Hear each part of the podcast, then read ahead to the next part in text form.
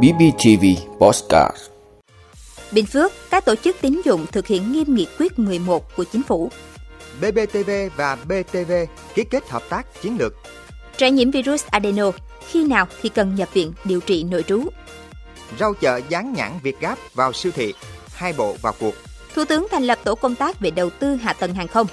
Nhật Bản dỡ bỏ kiểm soát biên giới từ ngày 11 tháng 10.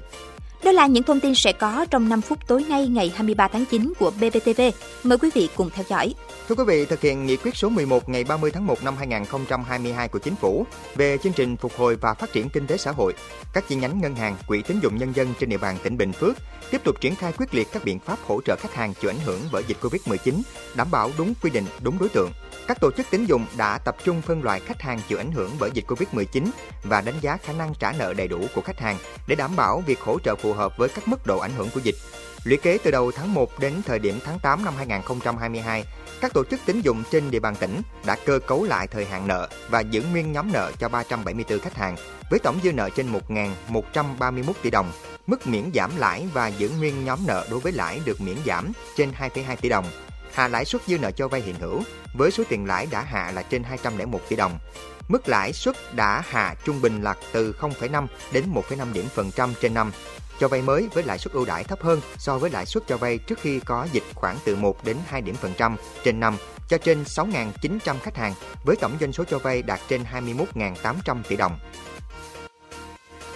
Thưa quý vị, sáng nay ngày 23 tháng 9, tại trụ sở Đài Phát thanh Truyền hình và Báo Bình Phước BPTV, tỉnh ủy viên, giám đốc, tổng biên tập BPTV Nguyễn Thị Minh Nhâm và giám đốc Đài Phát thanh Truyền hình Bình Dương BTV Lâm Phi Hùng đã dự lễ ký kết hợp tác chiến lược phối hợp toàn diện giữa hai cơ quan. BBTV và BTV cùng có nhu cầu là đối tác chiến lược hợp tác lâu dài về phát triển sự nghiệp phát thanh truyền hình, hợp tác trao đổi chương trình, mở rộng tầm ảnh hưởng của hai bên, tăng cường mối quan hệ giao lưu trao đổi nghiệp vụ, hỗ trợ tuyên truyền các sự kiện do hai bên tổ chức. Thời gian thực hiện hợp tác là 5 năm, có hiệu lực từ ngày 1 tháng 10 năm 2022. Hoạt động ký kết hợp tác toàn diện giữa BBTV và BTV có nhiều ý nghĩa hơn khi BTV có chuyến về nguồn nhân kỷ niệm 45 năm thành lập Đài Phát thanh Truyền hình Bình Dương 2 tháng 10 năm 1977, 2 tháng 10 năm 2022. Tại buổi lễ, Giám đốc Tổng biên tập BBTV Nguyễn Thị Minh Nhâm nhấn mạnh, từ nhiều năm qua, hai cơ quan đã có rất nhiều hoạt động hợp tác, trao đổi về chuyên môn, nghiệp vụ. Việc ký kết hợp tác toàn diện thêm một lần nữa khẳng định quyết tâm nâng tầm cao mới trong các hoạt động hợp tác, trao đổi về chuyên môn, nghiệp vụ để cùng xây dựng, khẳng định thương hiệu của BTV cũng như BPTV.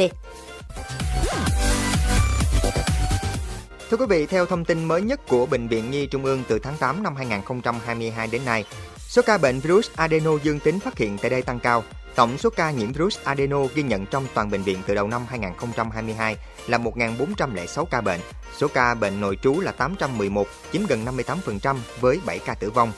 Chỉ tính riêng từ tháng 8 đến ngày 21 tháng 9 năm 2022, tổng số ca bệnh virus adeno phát hiện là 1.316 trường hợp với 738 bệnh nhân nội trú. Tỷ lệ chung trẻ mắc virus adeno nhập viện chiếm khoảng 4% so với tổng số người bệnh điều trị nội trú. Trước thực trạng số trẻ mắc adenovirus tăng cao, Bệnh viện Nhi Trung ương mới đây đã nhanh chóng chuẩn bị bổ sung giường bệnh và ban hành hướng dẫn về quản lý phân luồng tiếp nhận cách ly điều trị và dự phòng lây nhiễm. Đáng chú ý trong hướng dẫn về tiêu chuẩn nhập viện điều trị trẻ viêm phổi do nhiễm adenovirus, bệnh viện chỉ rõ các dấu hiệu nguy hiểm như sau: khó thở, thở nhanh theo tuổi, rút lõm lòng ngực, khó thở thanh quản, suy hô hấp hoặc giảm oxy máu tím, nồng độ oxy trong máu dưới 94%, có dấu hiệu toàn thân nặng, nôn không uống thuốc được, co giật, ly bì, tình trạng nhiễm trùng nặng, bệnh nền nặng, bệnh phổi mạng, suy dinh dưỡng nặng, suy giảm miễn dịch, bệnh tim mạch nặng.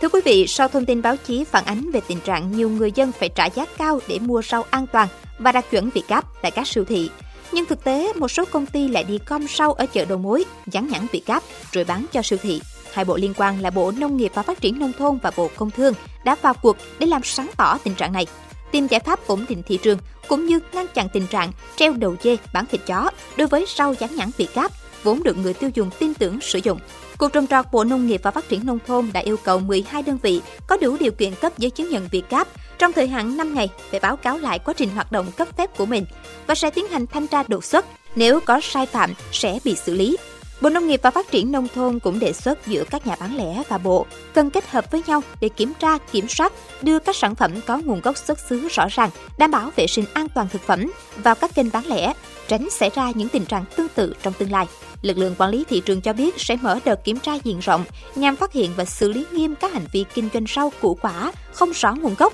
không đảm bảo an toàn thực phẩm. Thưa quý vị, Thủ tướng Chính phủ Phạm Minh Chính vừa ký quyết định thành lập tổ công tác nghiên cứu đánh giá tổng thể khả năng khai thác hàng không dân dụng tại sân bay quân sự Thành Sơn, tỉnh Ninh Thuận và sân bay quân sự Biên Hòa, tỉnh Đồng Nai. Tổ cũng sẽ nghiên cứu đề án xã hội hóa đầu tư theo phương thức đối tác công tư khai thác các cảng hàng không Nà Sản Sơn La, Vinh Nghệ An, Chu Lai Quảng Nam, Cần Thơ thành phố Cần Thơ và một số cảng hàng không khác khi có nhu cầu. Theo quyết định, Ủy viên Trung ương Đảng, Phó Thủ tướng Chính phủ Lê Văn Thành là tổ trưởng tổ công tác. Thưa quý vị, nằm trong kế hoạch toàn diện phục hồi các hoạt động kinh tế xã hội, chính phủ Nhật Bản dự kiến sẽ dỡ bỏ hoàn toàn kiểm soát biên giới từ ngày 11 tháng 10. Quyết định trên được Thủ tướng Nhật Bản Fumio Kishida đưa ra trong buổi họp báo bên lề khóa họp lần thứ 77 Đại hội đồng Liên Hợp Quốc ngày hôm qua. Theo đó, từ ngày 11 tháng 10 tới, Nhật Bản sẽ dỡ bỏ hoàn toàn hạn chế số lượng người nhập cảnh. Thay vì chỉ giới hạn ở mức 50.000 người một ngày như hiện nay, cũng như dỡ bỏ hoàn toàn hạn chế du lịch cá nhân và hạn chế di chuyển miễn thị thực. Chính phủ Nhật Bản đồng thời cũng sẽ khởi động các chương trình kích cầu du lịch như giảm giá du lịch toàn quốc, giảm giá tham dự các sự kiện giải trí nhằm hỗ trợ các doanh nghiệp kinh doanh trong lĩnh vực dịch vụ, vốn phải chịu tác động lớn từ cuộc khủng hoảng đại dịch Covid-19. Động thái mở cửa hoàn toàn lần này của chính phủ Nhật Bản cộng với việc đồng yên yếu được kỳ vọng sẽ giúp sớm khôi phục lại ngành du lịch dịch vụ nước này như trước đại dịch Covid-19.